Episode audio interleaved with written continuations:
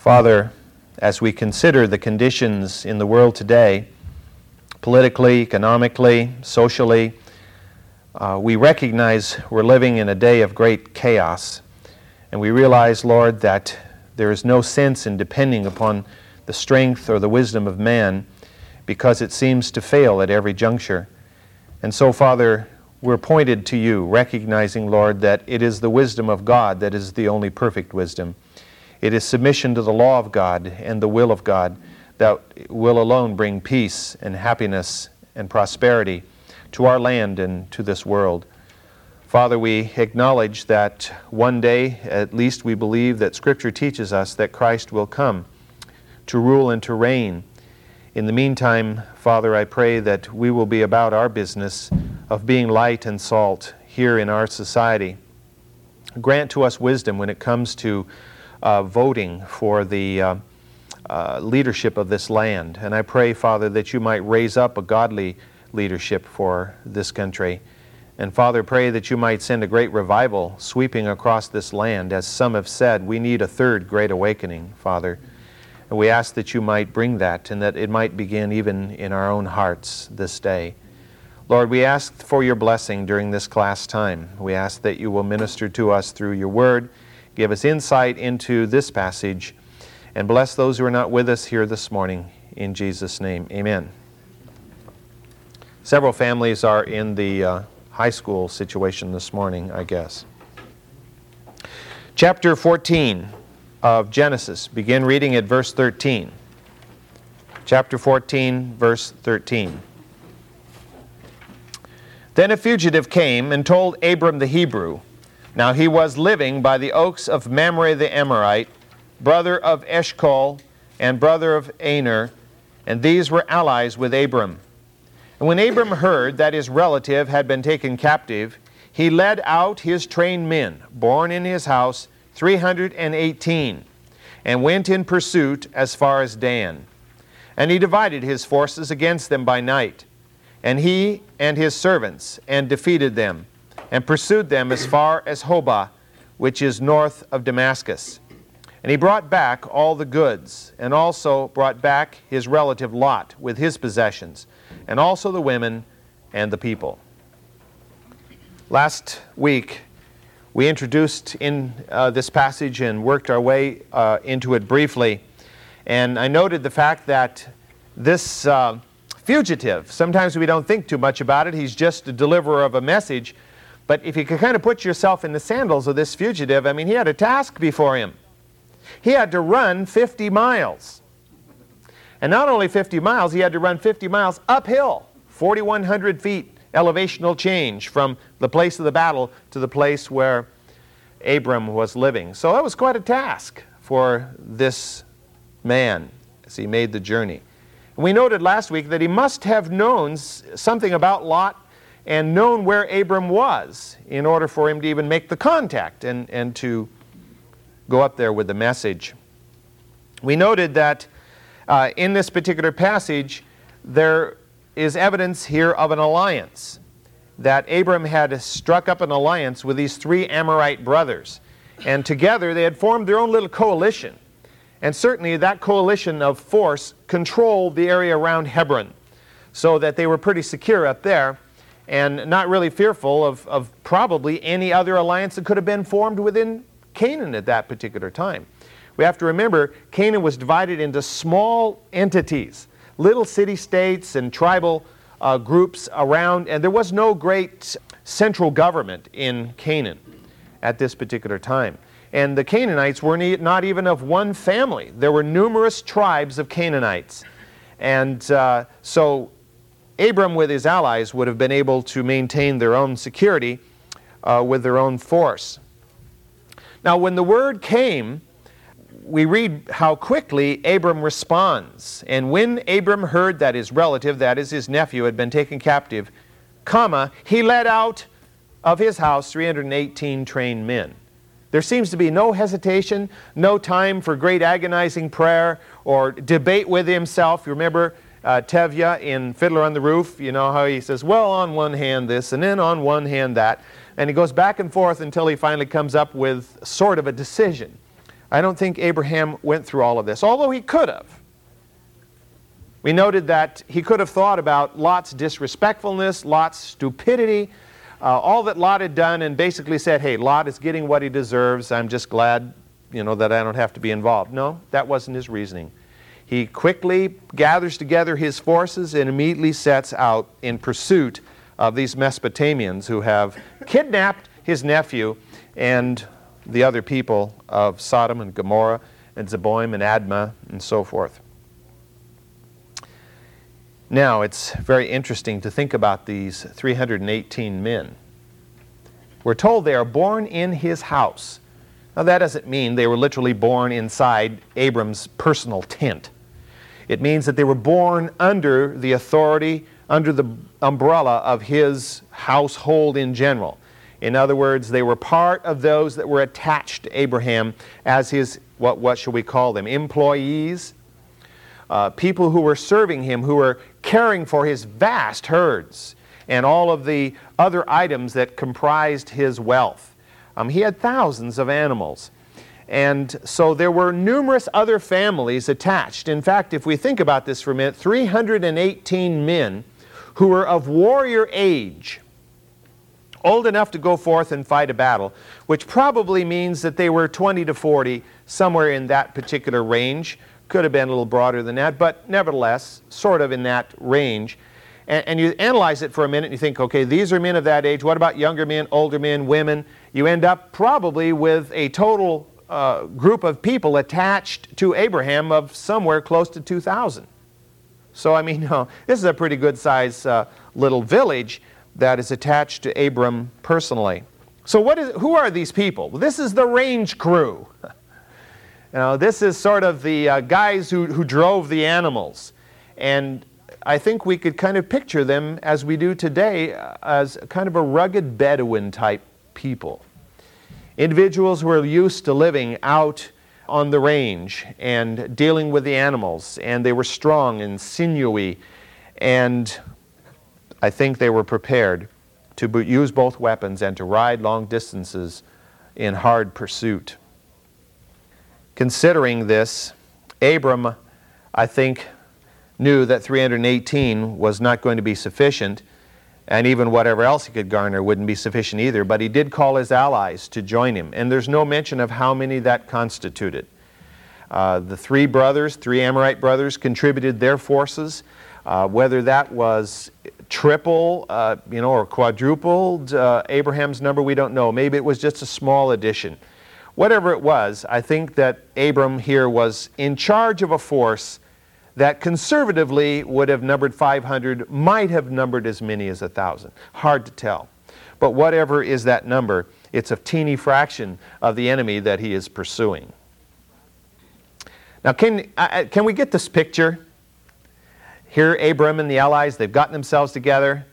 And once they're ready and they've got the supplies they need with them, the weapons with them, they take off north up the ridge route. And I think most of them are riding camels. And I think they were moving pretty fast. And can you imagine the sight as the Canaanite villages were passed along the way by this 500 uh, camel mounted warriors dashing by? It must have been quite a sight. I think many came out and said, Whoa, what's happening here?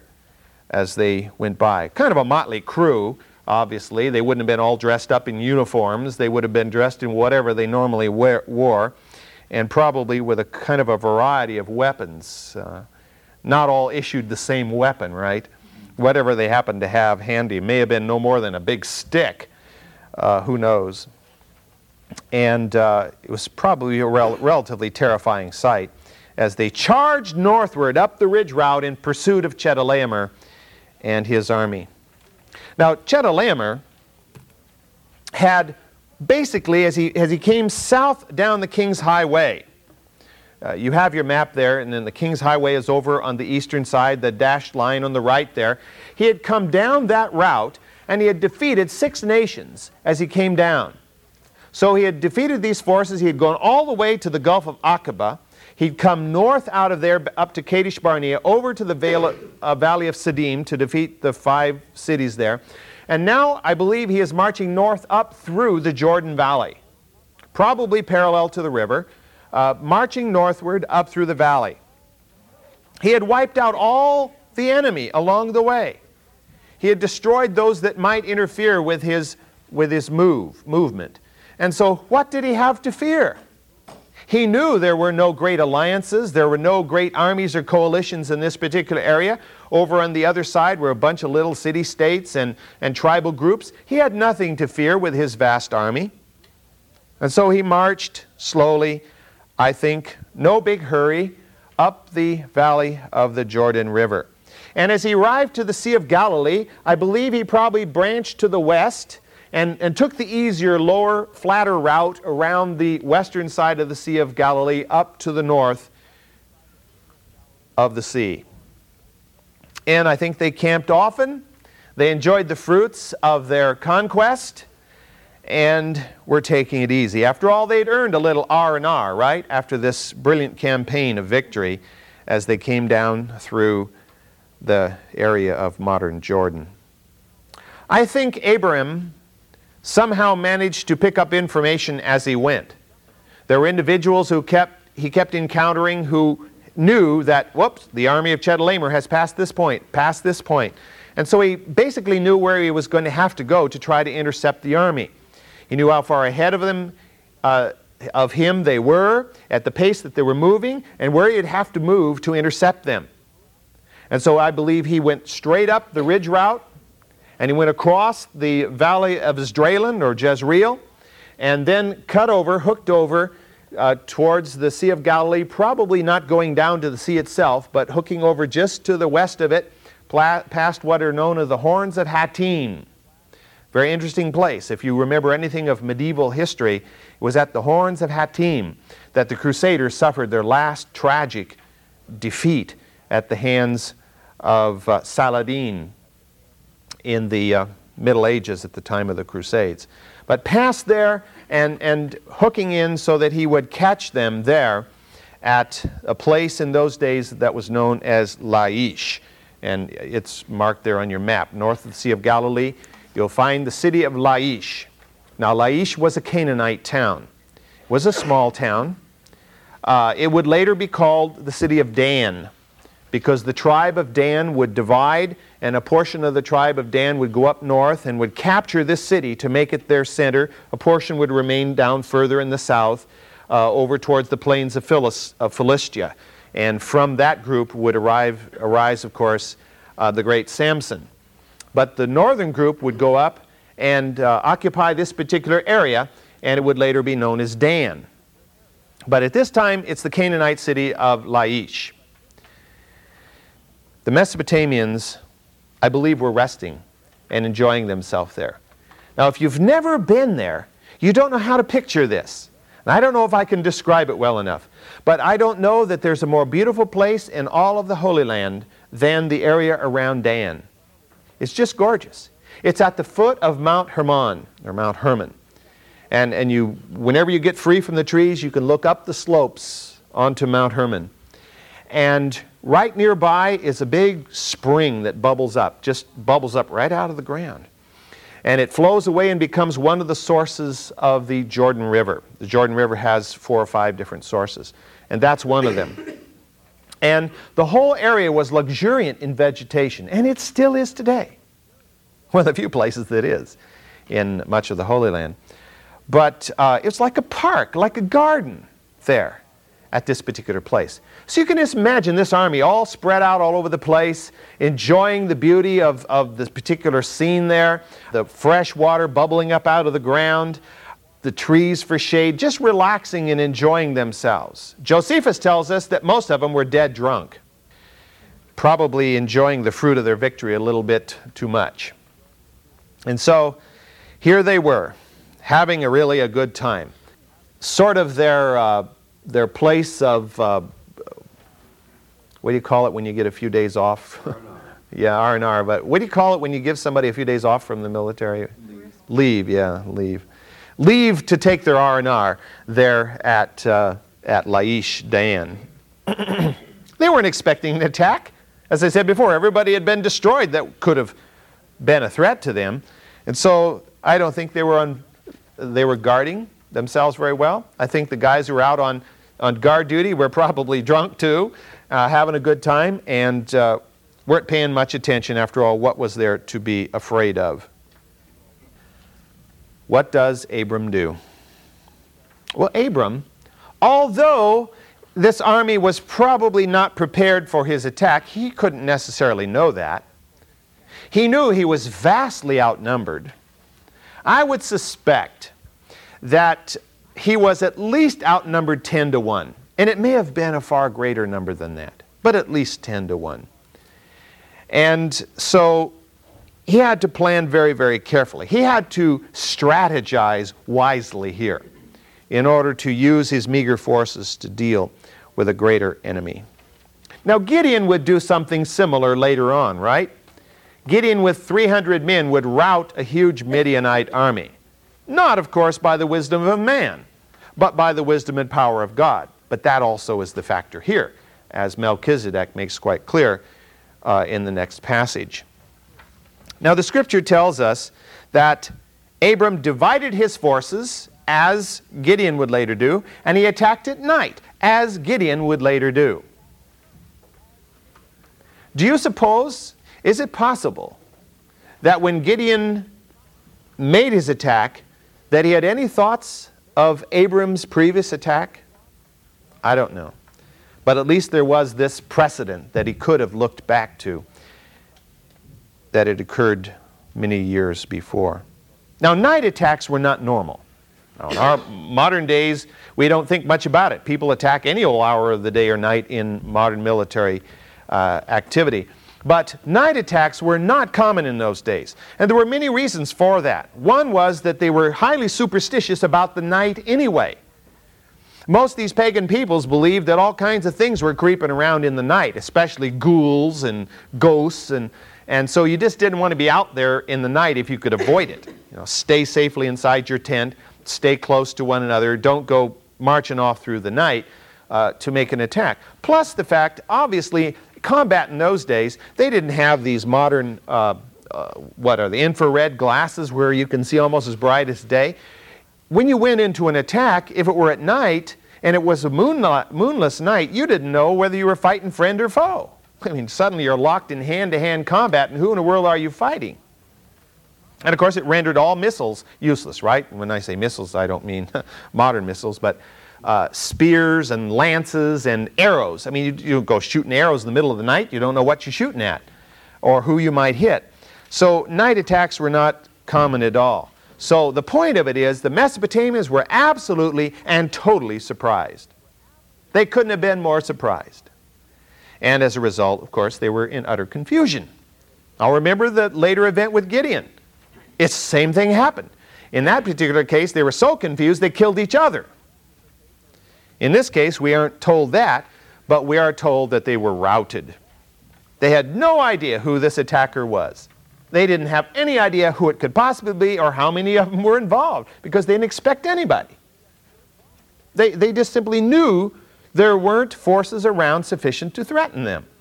And so this was a total surprise. And you could be sure probably some of them thought they were being attacked by the shades of the night you know, that there was some kind of a supernatural force involved here. Well, there was a supernatural force involved. It's called God. They panicked and they fled. They fled to the northeast, up in the direction of Damascus. And Abram, we're told, pursued them. How far did he pursue them? Well, at least 50 miles. Because he pursued them as far as Hobah which is north of Damascus. The exact location is not known. But Hobah means hiding place. So he pursued them as far as this particular place, whatever it was. And at that point, he broke off pursuit. They were absolutely shattered and routed, running man for man. No organization left whatsoever as they fled. And of course, Abraham had pursued what he was after anyway, had, had got, gotten what he was after. That is, they had left all the spoil behind. As they ran, they just left it all behind. All that they had worked for, all that they had garnered, all that they would have to show for their victory was left behind. All the goods and all the people. Because if you're running for your life, you don't hang on to things that might hold you back, right? Not isn't always true though. Many, many years later, when Cortez captured or attempted to capture the, the capital of the Aztec people, Tenochtitlan, which is modern day Mexico City, uh, when it looked like they were about to be overwhelmed by the Aztec forces, they did flee and they took all the gold they could carry with them. And they fled off into the night, down causeways through the lake, carrying all this gold. And they tripped and stumbled and fell into the lake, grasping all of this gold, and many of them drowned because they wouldn't let go of the gold. So there are times that people are foolish enough to give their lives for some physical possessions, but these people weren't. they said, hey, we don't care. Let's get out of here. And so they left behind all the people and all the goods that had been taken from Sodom and the other cities of the valley of Siddim. Imagine Lot now. What would Lot's response be? He has been saved by his uncle. His uncle has ridden onto the scene, driven off the enemy, and freed Lot and whoever was with Lot. It's very interesting. I was thinking about this last night. There's no mention of Lot's wife, no mention of Lot's children, just Lot. Does this mean he didn't yet have a wife and children? Hard to tell because the events that involved the destruction of the city of Sodom and Gomorrah, he did have a wife and he did have daughters that were old enough to be married. And it doesn't seem like it's that many years between this point and that point. So maybe those are just assumed within the statement where it says, and also the women at the end of verse 16. Were they lumped into that? Well, who knows? But Lot was rescued. And I think Lot was a bit chagrined. Happy? Oh, delighted to be rescued. But a bit, a bit chagrined to be rescued by the very uncle that he had mistreated many, many years before and basically indicated that uh, he didn't need him anymore and he was going to go his way and make his own way and he would do the right thing and everything would just be okay. God was merciful on this man Lot. God could have allowed Lot to be carried off in captivity. And he could have spent the rest of his life in captivity. I mean, think about it. The children of Israel, or the Jews, were carried into captivity, were they not? Even godly ones were carried into captivity. Jeremiah, he was carried off down into Egypt, where apparently he died. Um, Daniel, Ezekiel, were carried off to captivity, and as far as we know, they never made it back, and certainly Daniel didn't ever make it back to, to Jerusalem or Judea. They died in captivity, and they were godly people. What about this guy Lot, who's kind of compromised his righteous standing by living in Sodom? God rescues him. God gives him a second chance. And so what does he do? He goes back to Sodom. He says, Thank you, uncle appreciate this. Let me have my goods back, and, and whoever people were attached to him, his family, whatever, I'm going back to Sodom. I think Uncle Abram said, Are you sure that's a good thing to do? Don't you think you ought to get out of that place? I'm reading between the lines here, but it's hard to believe that Abram wouldn't say something to his, to his uh, nephew. And we find that Lot decides he's not ready to give up his worldly friends nor the comforts of urban living, even though I don't know how you can count being defeated in battle and carried off as spoils of war comforts, but nevertheless, uh, certainly that was an aberration. He insisted on moving back and reestablishing himself in Sodom. And that, of course, would lead to another major event in Scripture where Abram would be involved again uh, over the city of Sodom. Verse 17 and down to the end of the chapter. Then after his return from the defeat of Chedorlaomer and the kings who were with him, the king of Sodom went out to meet him at the valley of Shaveh, that is, the king's valley. And Melchizedek, king of Salem, brought out bread and wine. Now he was a priest of God Most High. And he blessed him and said, Blessed be Abram of God Most High, possessor of heaven and earth. And blessed be God Most High, who has delivered your enemies into your hands. And he gave him a tenth of all. And the king of Sodom said to Abram, Give the people to me, and take the goods for yourself. And Abram said to the king of Sodom, I have sworn to the Lord God Most High, possessor of heaven and earth, that I will not take a thread or a sandal thong or anything that is yours, lest you say, I have made Abram rich. I will take nothing except what the young men have eaten, and the share of the men who went with me, Aner, Eshcol, and Mamre, let them take their share. That last verse, of course, is what tells us that the alliance went with him. It doesn't say that earlier, but this helps us to know that those other allies went with him with their particular forces. The peaceful patriarch becomes a mighty warrior. This shepherd sheik, in his very first military campaign, brilliantly defeats a great Mesopotamian army. It's unimaginable. Purely in human terms, it couldn't have happened. There is no way it could have happened. It's like Podunk University playing the University of Miami and defeating them 100 to nothing, you know. it just can't happen. No, it's impossible. it's sort of like uh, I, I, remember reading what was in the Guinness Book of Records of some some places. Some little tiny school defeated Georgia Tech in in basketball or something, and and so Georgia Tech challenged them in football. Well, this school didn't even have a football team, so they had put one together, and then Georgia Tech ran the score to 212 to nothing, which is the worst defeat in in history of college football. But you know, it, it was a vengeful thing. But purely in human terms, there's no way that Abram and his puny little force here could defeat this large, trained Mesopotamian army. But remember what David did with one little rock against the mighty Goliath. There was no way David could defeat Goliath in a normal, uh, under normal circumstances. But God guided the stone. What about Hezekiah? As his puny little city faced the mighty Assyrian army of Sennacherib, 185,000 men strong. That's a big army, in those days especially. And Hezekiah had said to, I mean, uh, Sennacherib had said to Hezekiah, Look, I'll even give you 2,000 horses if you could put 2,000 riders on them. In other words, he was telling Hezekiah, you didn't even have 2,000 men to face my 185,000. So, I mean, you know, obviously kind of a lopsided thing. But with one little prayer, that whole army was destroyed. And as we think of that and what happened here, we're reminded of the verse we read last time that greater is he that is in his people than he who is in the world. And by the might of God, this great army was defeated by a very small army. I think it's important for us to recognize that Abram faced a real army. There really were flesh and blood warriors out there that had to be fought.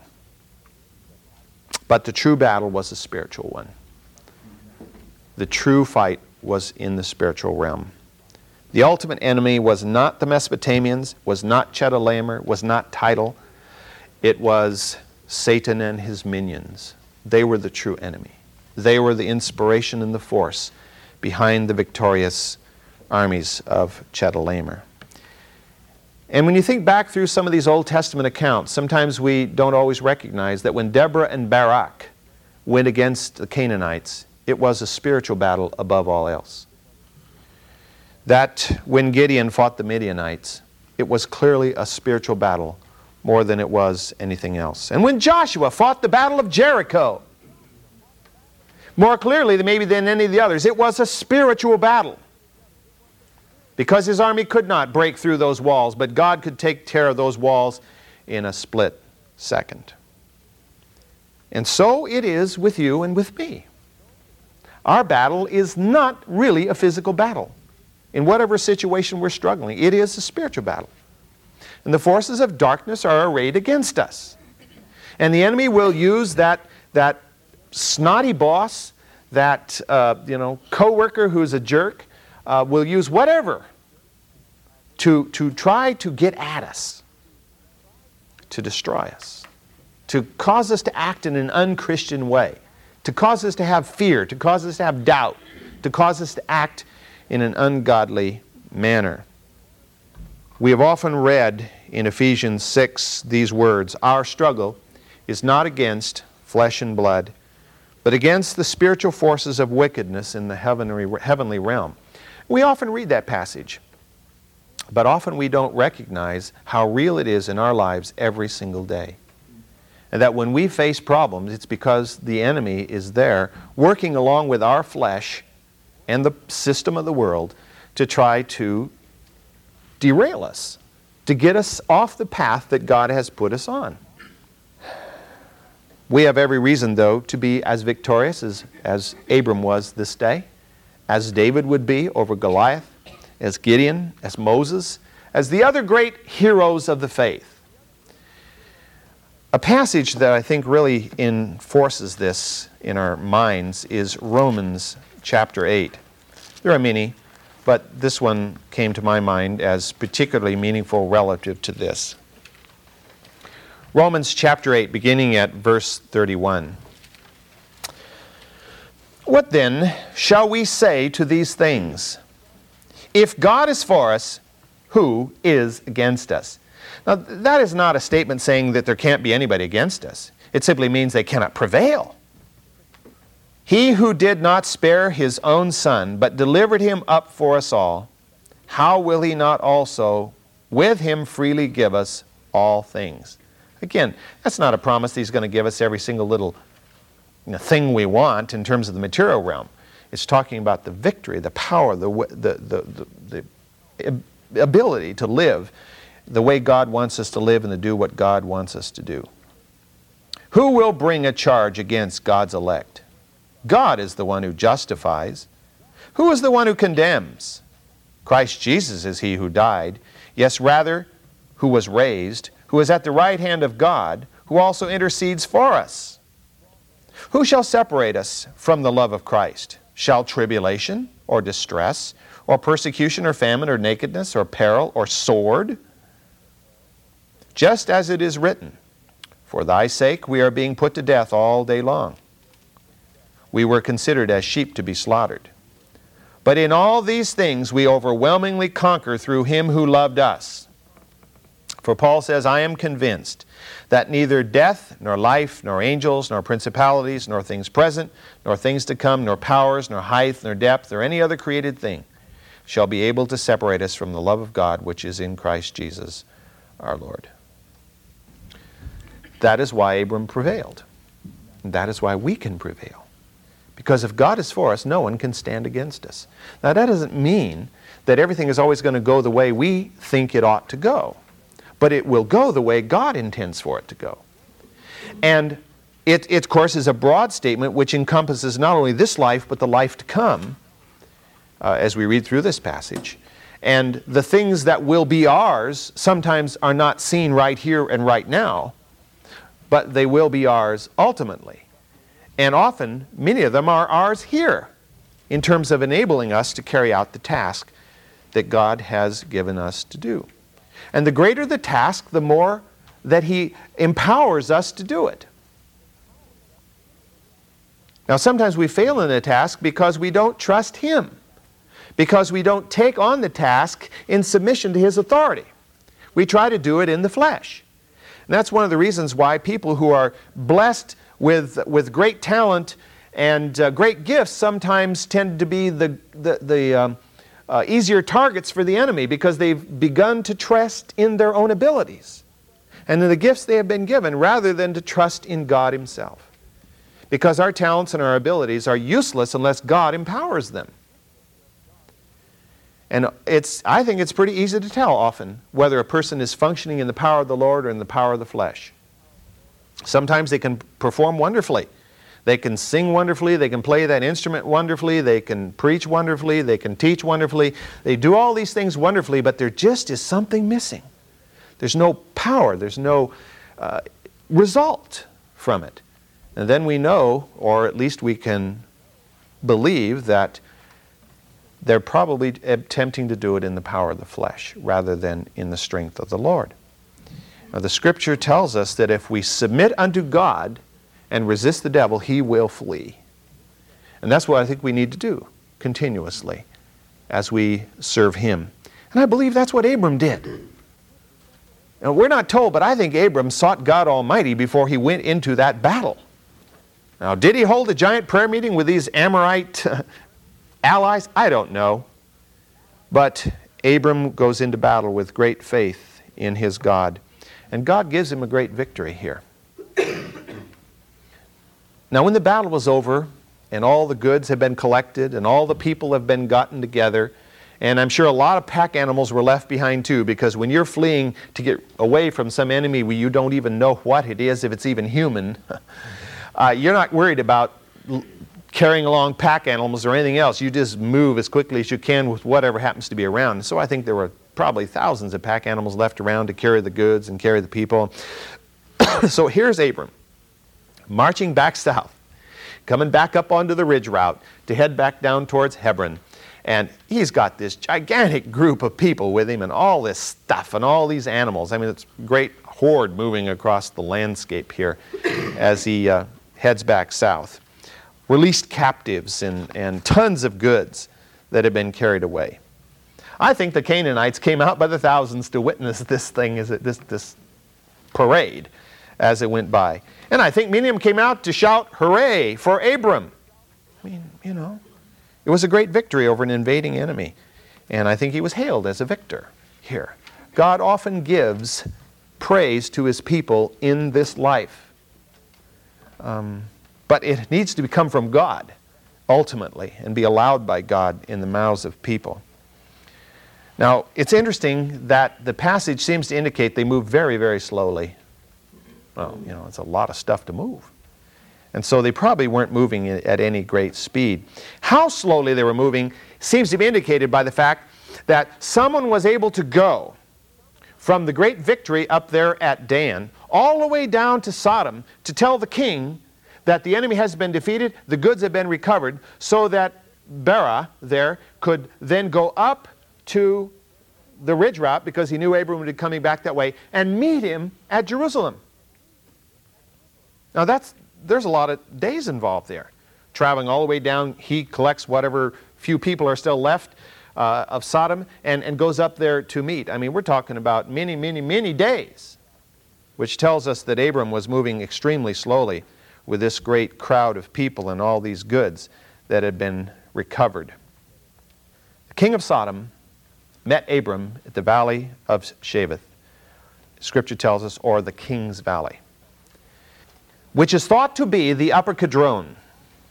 Now, if you've ever been to the Holy Land, and if you've ever been to the old city of Jerusalem, to the east of the old city of Jerusalem runs the Kidron Valley. The Kidron Valley runs south and ultimately eastward and, and ends up going over towards the Dead Sea. It starts up near Jerusalem. And between the old city of Jerusalem and the Mount of Olives is the Kidron Valley. And the valley moves north of the city and sort of peters out up towards the plateau of Benjamin. Between Jerusalem and Mount Scopus is thought to be this portion of the valley called the King's Valley. So it would really make sense because if he was traveling south along the ridge route, he would have come across the plateau of Benjamin, and just before he got to Jerusalem, he would come to this valley just past Mount Scopus. And that would be seemingly the site here where this encounter takes place. The encounter between Abram and the king of Sodom was not the important encounter, however, right? The king of Sodom is not the most important person to intercept Abram on that fateful day. In fact, it would seem that the whole account of this passage, what is the purpose of the 14th chapter of Genesis? It seems that it's there to provide the context, not for Abram's encounter with Bera of Sodom, but for his encounter with Melchizedek of Salem. That is the purpose of the description given here. Melchizedek is probably the most enigmatic person in all of Scripture. Let's look again at those verses 18 to 20 in chapter 14. And Melchizedek, king of Salem, brought out bread and wine, and he was a priest of God Most High. And he blessed him and said, Blessed be Abram of God Most High, possessor of heaven and earth. And blessed be God Most High, who has delivered your enemies into your hand. And he gave him a tenth of all. Several things I think are important to note in this passage as I have outlined them there for you. First, the name Melchizedek. The name Melchizedek means, or has been translated as King of Righteousness. It literally means, My King is right. This name appears only 10 times in all of Scripture. One time here. One time in Psalm 110, which we'll be looking at later on. The other eight times it occurs in Hebrews. These are the only places you can find anything about Melchizedek in all of Scripture. Second, we discover that his name, or, or, that his title was King of Salem, which means King of Shalom, King of Peace. Now, some believe that the city, Salem, was a city that we have not been able to locate, a city that we have not been able to uh, specifically isolate. But most evangelical scholars believe that this is a reference to Jerusalem. The word Jerusalem means foundations of peace. So, you know, it's very probable, very likely. Because the city of Jerusalem had been as far as archaeologists have been able to tell, the city of Jerusalem has, had been in, in existence for a thousand years before this time. Now, it was just a small town. It isn't anything like the Jerusalem of today. Uh, it wasn't even as big as Old City Jerusalem. If you've been to Jerusalem, you know that Jerusalem's a big city of about a third of a million, half a million people. But inside the uh, totality of modern Jerusalem is the small little walled city, which is about a square mile in area.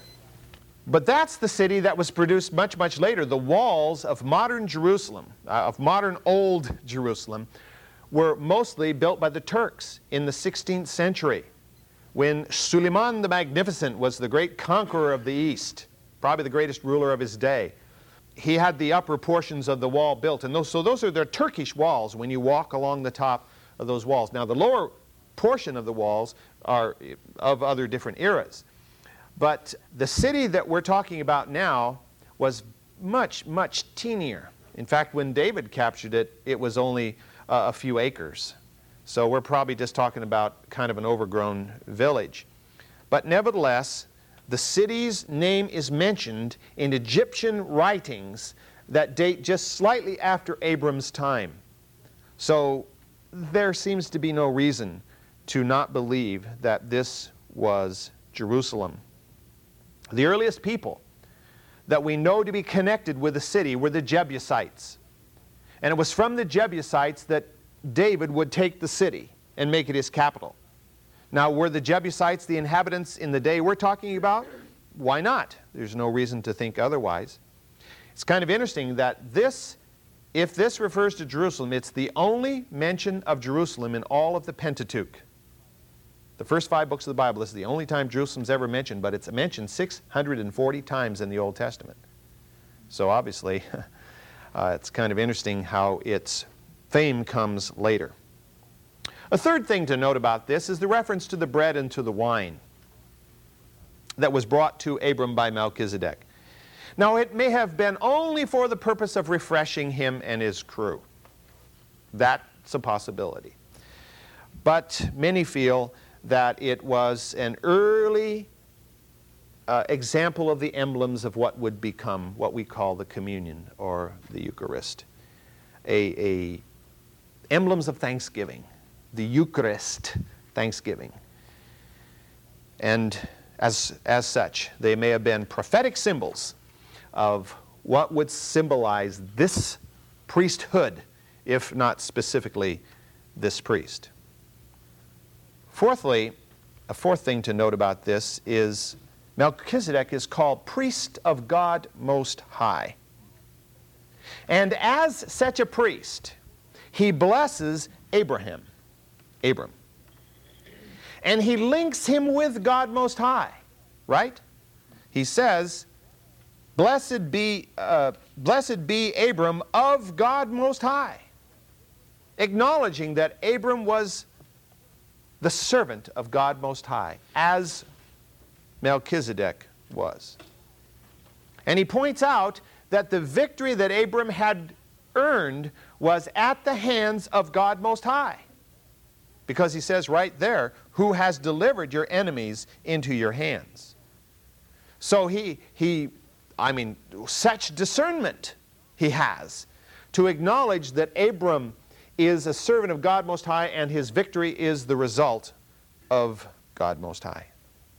Fifthly, after living all those years in huh, pagan Padanaram, and then pagan Canaan, and pagan Egypt, can you imagine how impressed Abram was to run into this priest king who represented God Most High?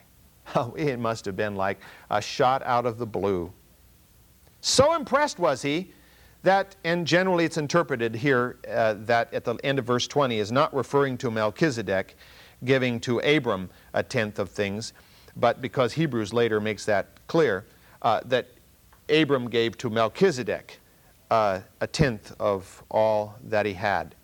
So impressed was he that he gave a 10% tithe to Melchizedek. This is the first reference in Scripture to the 10% tithe. And it seems to, to set a pattern, a pattern which follows through in Scripture. Now, of course, obviously, the big question is who is Melchizedek? Who was Melchizedek? Well, the standard view, the view that has been held by most scholars down through time, is that Melchizedek was a, a Canaanite king who was an example of the fact that there were others who believed in the God of Abram besides Abram, that he was not alone in trusting the true and the living God. If this is true, then we can say the least about Melchizedek that he was a wondrous type of Christ, for a Canaanite especially. He is the very first person in Scripture to be called a Kohen, a priest. Now, the question can be asked how could such a godly man, a man who knew the true and the living God and served him in such an exemplary way, that Christ would become a priest after this man's order?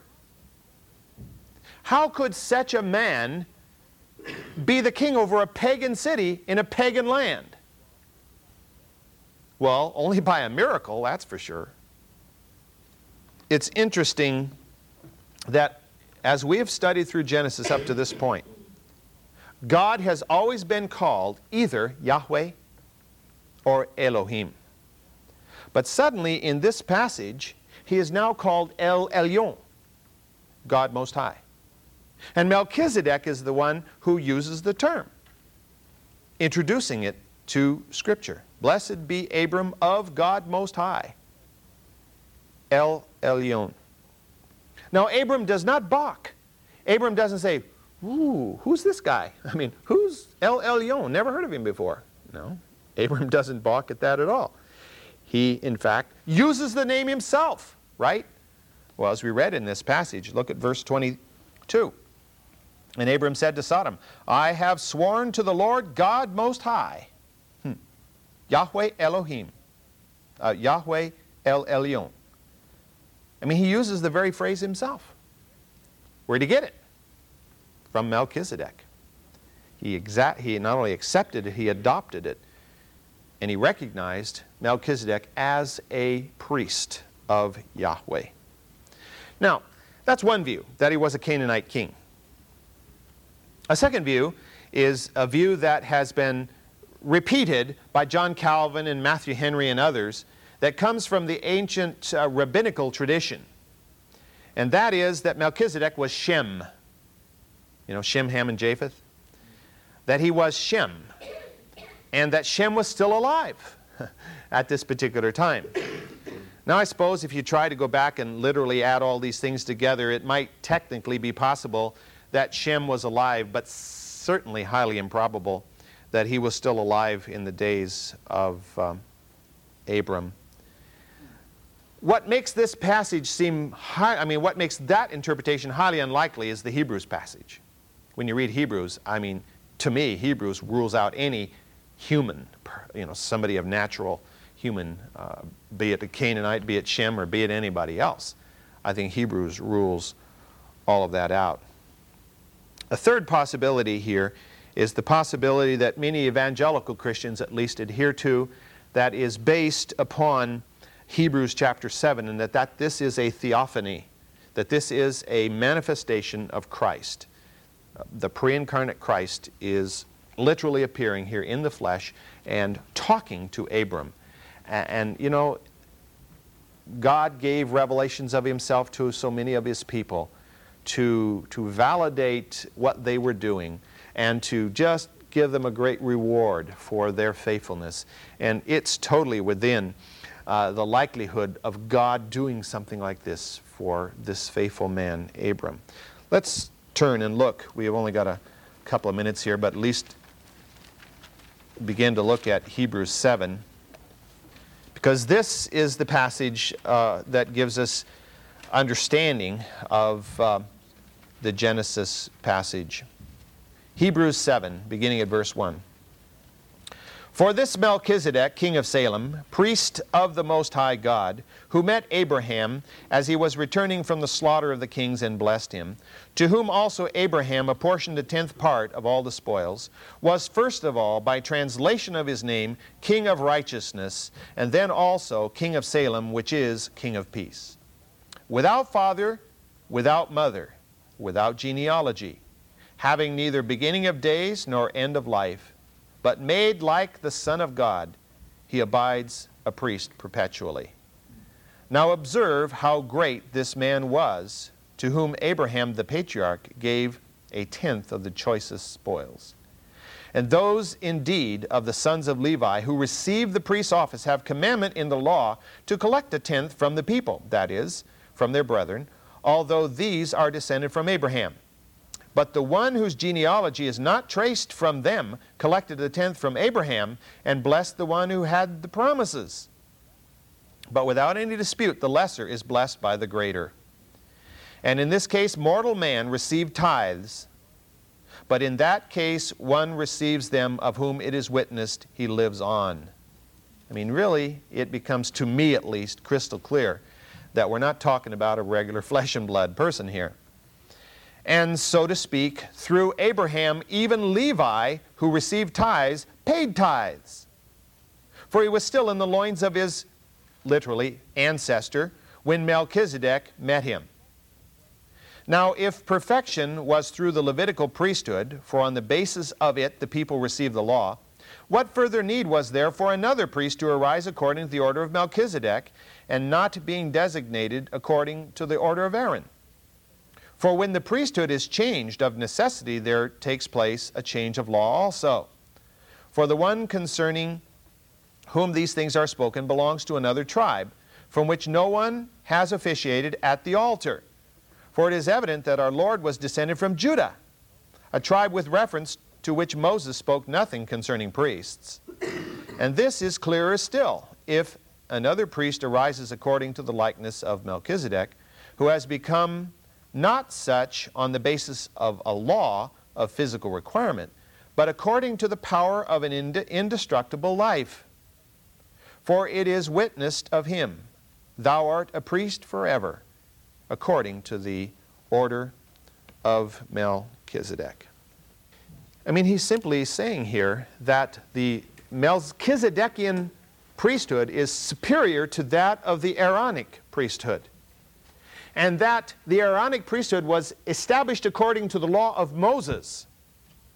But the Melchizedekan priesthood was established according to another law. In this case, the law of an indestructible life. And if Melchizedek was a man without father, without mother, without genealogy, some try to say that that means that they simply didn't know who his father and mother were or what his genealogy was. But Hebrews isn't saying he didn't know it, it says he didn't have one. Now, if he's without genealogy, he certainly couldn't be a Canaanite king. And he couldn't be Shem either, because we know Shem's genealogy. The, the clear inference here seems to be that Melchizedek was a manifestation of Christ in the flesh who encountered Abraham that particular day. And we don't have time to do it today, but next Sunday we'll, we'll look at Psalm 110.